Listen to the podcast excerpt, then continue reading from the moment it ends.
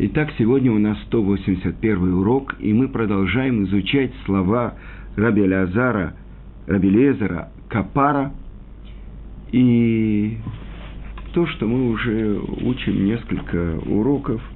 Он говорил, что рожденные должны умереть, мертвым предстоит ожить и предстать перед судом.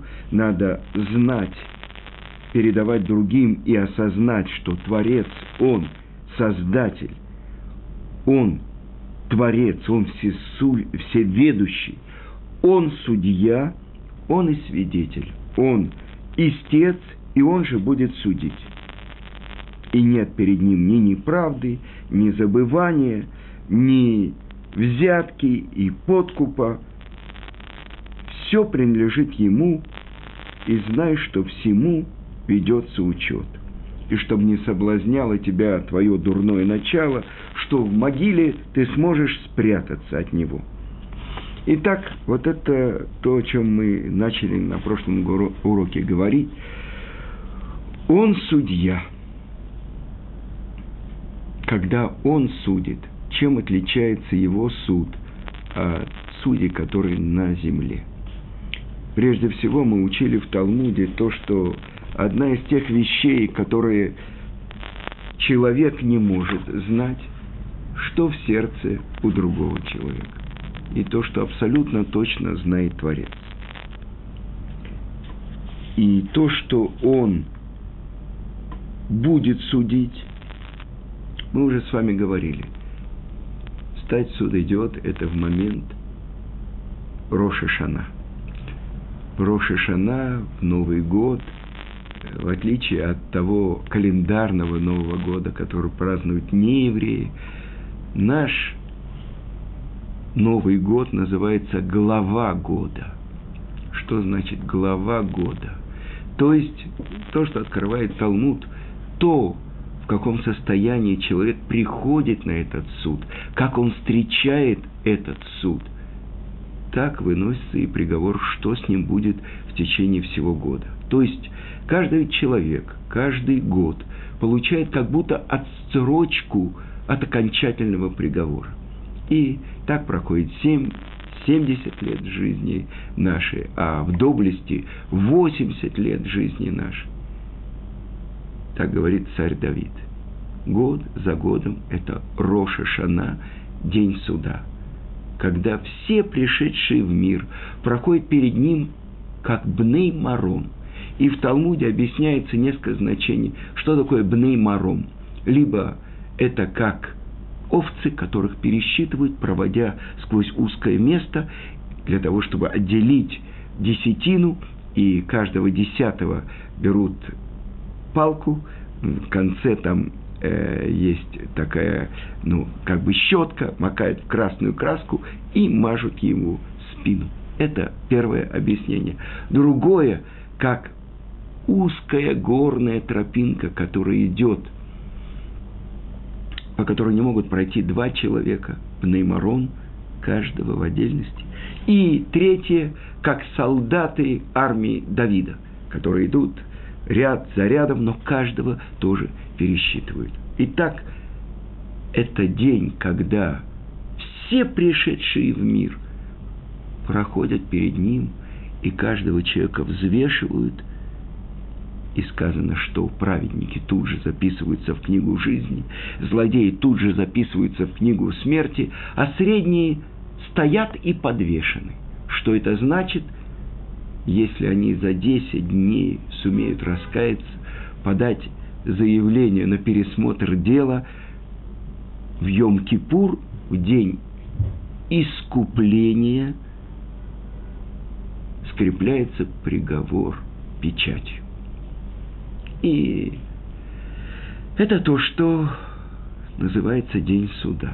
Творец каждый год взвешивает каждого человека, все его дела за прошлый год, и выносится приговор, что с ним будет на будущий год. Дальше следующий суд – это когда душа человека оставляет его тело. День смерти. Это день суда, когда душа предстоит перед судом. и что там происходит. Я прочитал в одной книге, это называется «Кинотеатр повторного фильма». То есть показывают всю жизнь человека, как кино, кадры за кадрами. «Это ты делал?» И человек говорит: «Да, это я». «Это ты так думал?» «Да». «Это ты так говорил?» «Да».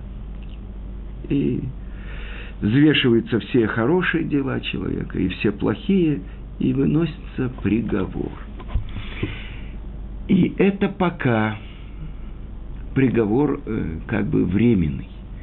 Потому что если человек абсолютный праведник, тут же он отправляется в место душ, которое называется Ган-Эден, или то, что называется Ешива наверху, где он продолжает изучать Тору и подниматься в постижении ее тайн. Если нет, то он отправляется в место духовного очищения. Это то, что называется геном. И за все свои ошибки он должен, представьте себе, сдают одежду в прачечную. Темная одежда – это вообще нет проблем, но когда белая рубашка, на ней каждое пятнышко видно. Так вот, там происходит очистка. Очистка от этих всех грязных пятнышек. И если человек не успел раскаяться внизу, он раскаивается там, где очищают эти каждые пятнышки. Главное страдание, которое испытывает душа там, от того, что все ее эти грязные пятнышки отдаляют ее от Творца. Но это отдельный разговор, это значит второй суд. И, наконец-то, окончательный суд – это после оживления мертвых, то есть когда очищенная душа возвращается и оживляет тело, которое прошло весь процесс очищения в земле. Черви поработали, все хорошо. Страдания, которые испытывает душа от каждого укуса червя, это тоже очищение. И тогда встает душа в обновленном теле, и тогда выносится приговор про все воплощения, которые прошла эта душа, и конкретно в этом теле. И это приговор на то, что ожидает человека в будущем мире, а будущий мир, сказано, что это мир, который весь длинноты, то есть не ограничен, и это тот окончательный суд. Но теперь то, что мы должны понять, чему учит нас Рабель Эзара Капар, что мы должны знать, что есть суд и есть судья. Теперь то, что объясняют комментаторы нашей Мишны, чем разница между обыкновенным судьей, человеком, и Творцом. Первое, то, что если судья, он злодей, и он делает несправедливый суд, и он легко может в одну или в другую сторону повернуть суд. Второе, он забывает. Судья может забыть какие-то подробности и так далее. Или он забывает, еврейский судья, какой-то закон. Третье.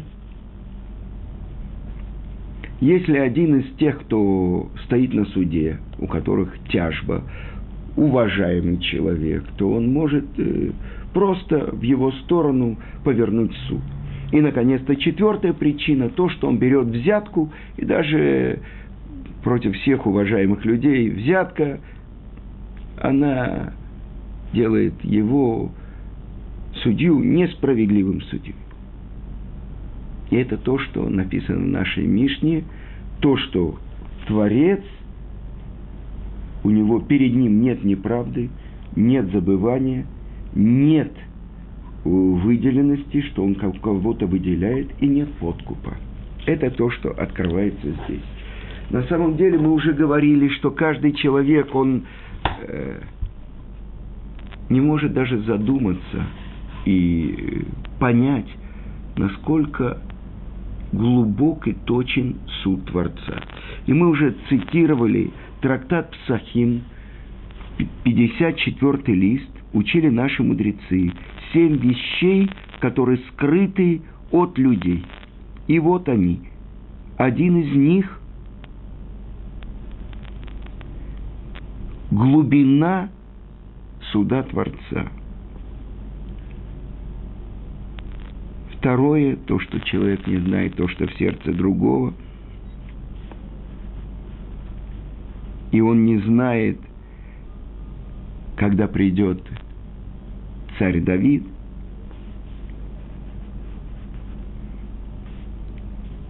И так продолжает Талмуд в другом месте, в трактате Хагига, 5-й лист. Когда Рабби Йоханан пришел к этой строчке Торы, он заплакал. Так написано у пророка Малахи. «И призову я вас на суд, и буду вам свидетелем». Против кого? Против колдунов, против развратников, против тех, кто клянется ложно, против тех, кто задерживает плату работнику,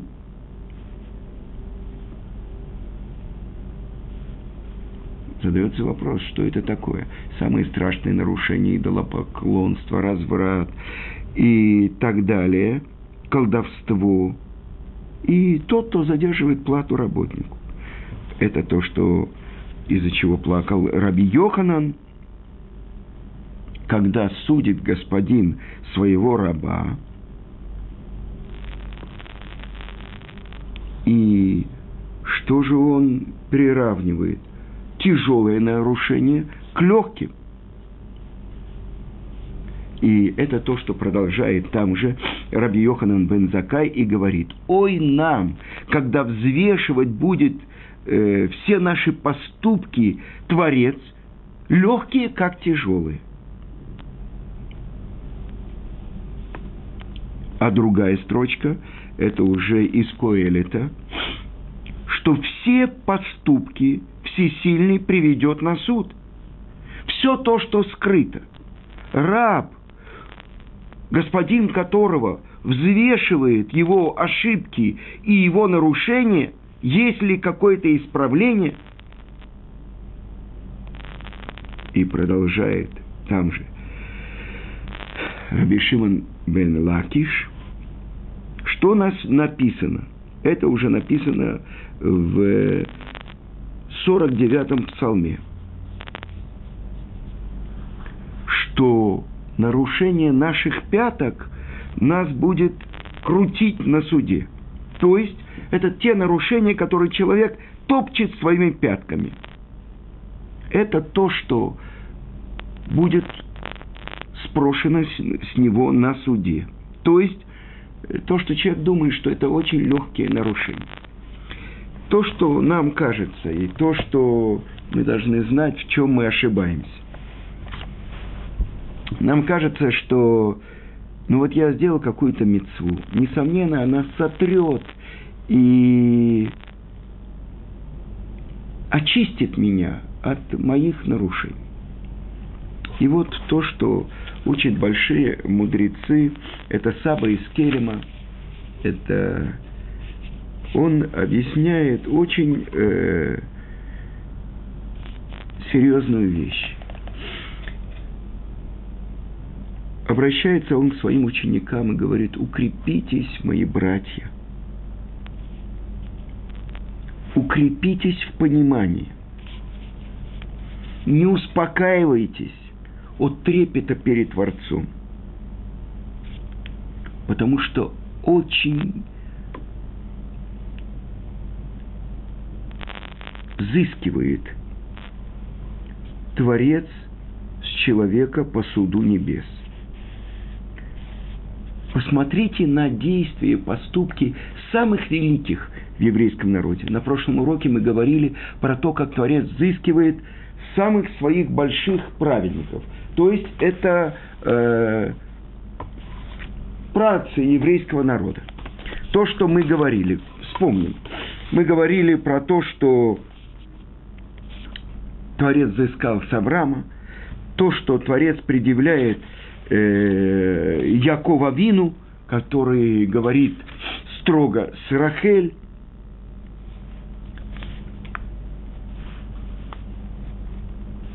И вот то, что продолжает, мы читали с вами Месилат и Шарим, тропинки праведников, то, как Творец говорит, как он взыскивает самых больших праведников еврейского народа. Вспомним то, что написано в Торе. Когда Йосеф Ацадик после 10 лет в тюрьме просит, чтобы виночерпий вспомнил о нем перед фараоном, когда он выйдет на свободу, и он просит его: «Вспомни обо мне и не забудь». Из-за этого Творец добавляет ему 2 года. Вспомни и не забудь. 2 обращения к виночерпию. И мы говорили, что для каждого из нас это было бы правильно прикладывать усилия, и они бы принесли несомненный результат для такого большого праведника, как Йосеф.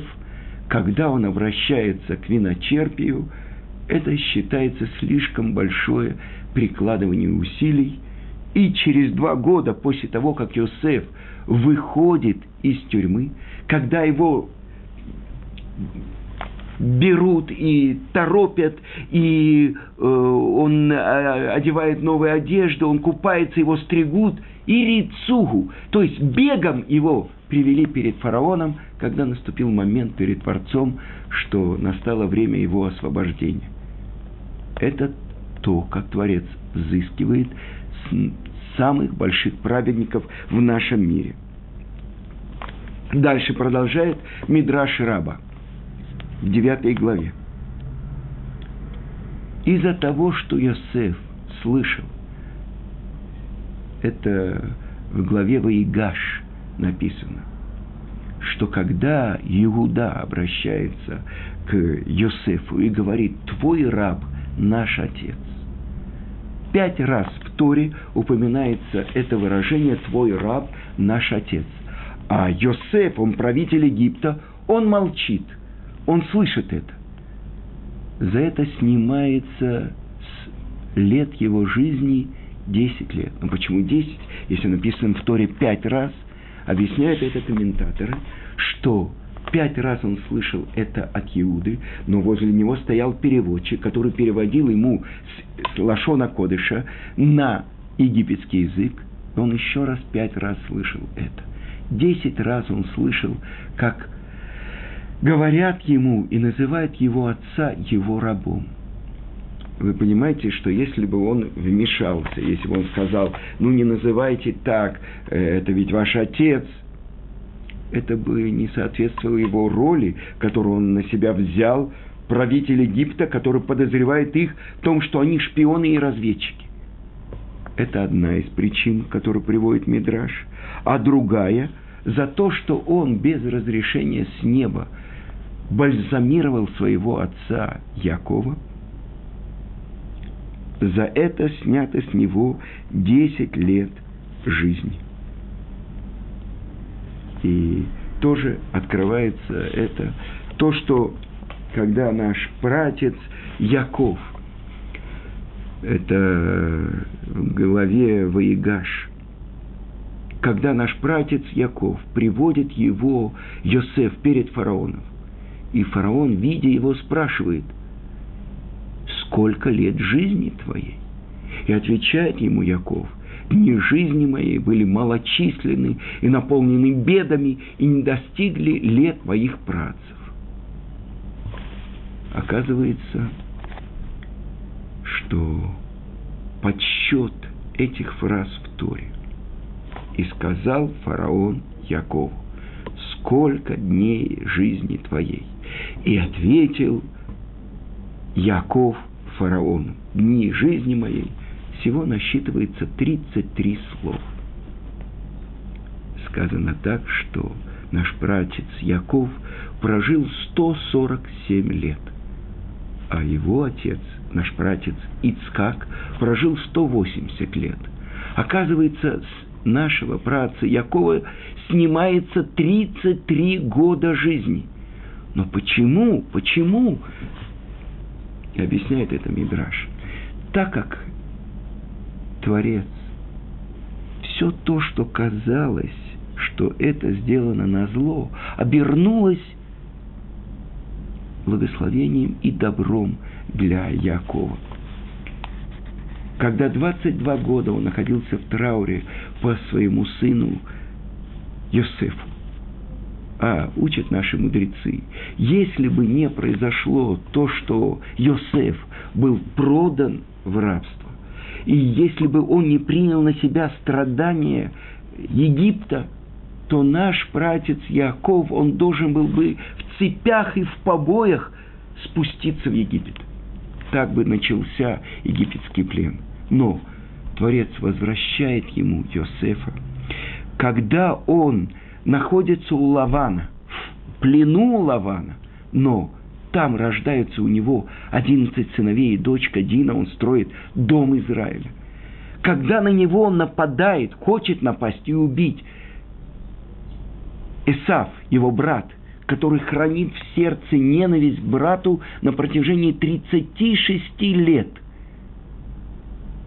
До этого выходит на бой с Яковом ангел-защитник Эсава, и Яков побеждает его.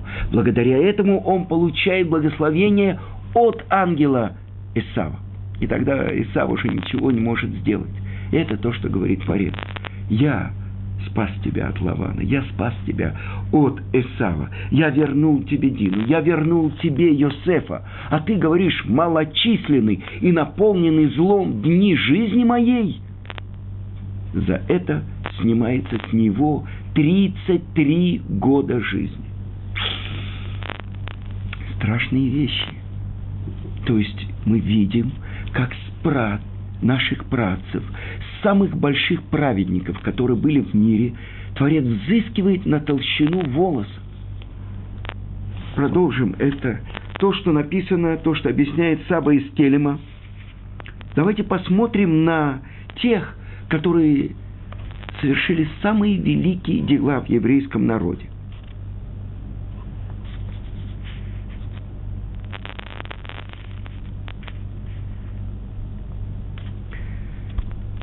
Если есть угроза для жизни, мы обязаны нарушить субботу, чтобы спасти жизнь еврея. При всем при том, если мы должны осветить имя Творца и погибнуть, если требуют от нас поклоняться идолам, совершить разврат или пролить кровь другого еврея, мы должны осветить имя Творца и не согласиться, и отдать себя на смерть. Так вот, давайте посмотрим. То, что мы недавно отмечали, праздник Хамук. Малочисленные победили многочисленных, необученные, обученных, чистые, нечистых. Кто это? Совершенно небольшое количество людей. Мы в молитве читаем во времена первосвященника Матитьяу бен Йоханана, Коин Гадоль, великого первосвященника. И вот его сыновья и близкие родственники, они поднимают бунт против самой могучей армии мира, греческой мира, и против людей в своем народе, которые пошли за греками, которые отказались от еврейских ценностей. Они поднимают бунт, они идут на самопожертвование ради освящения имени Творца. И Творец делает великое чудо. Это нереально, чтобы маленькая горстка победила могучих, тех, кто завоевали весь мир, Те, в принципе, у которых в руках находится власть над всем миром. И вот они, ради освящения имени Творца, выступают против греков. И эти миллионная армия терпит поражение от тех, кто вообще никогда не занимались войной. Потому что они идут во имя Творца. И они готовы на самопожертвование. Макаби, Микамоха, кто подобен тебе? В могучих Творец. Они говорят, мы с Творцом. Если Творец с нами, нет той силы, которую мы не могли бы преодолеть.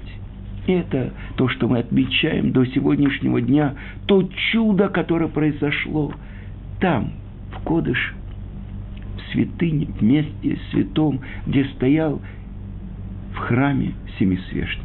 И это видели только коэны. Но это чудо мы отмечаем прославлением. Такое великое чудо. И кто это сделал? Маккабим. Но вот, посмотрим, что написано в Талмуде. Так говорит Талмуд, трактат Баба Батра. Каждый, который скажет, что он происходит из дома Хашмонаев, знайте, что он раб. Потому что от них не осталось ни одного человека. Почему? Страшная вещь. Те, кто осветили имя Творца, пошли на полное самопожертвование. Что мы и видим, объясняет это Рамбам. Какая была причина этого наказания? То, что мы учим в последней главе Торы.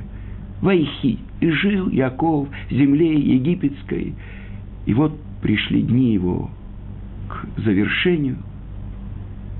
И вот он дает благословение своим сыновьям. И он дает благословение Иуде. «Ло ясур шевет ми Иуда». Не отойдет скипетр, то есть царская власть, от Иуды.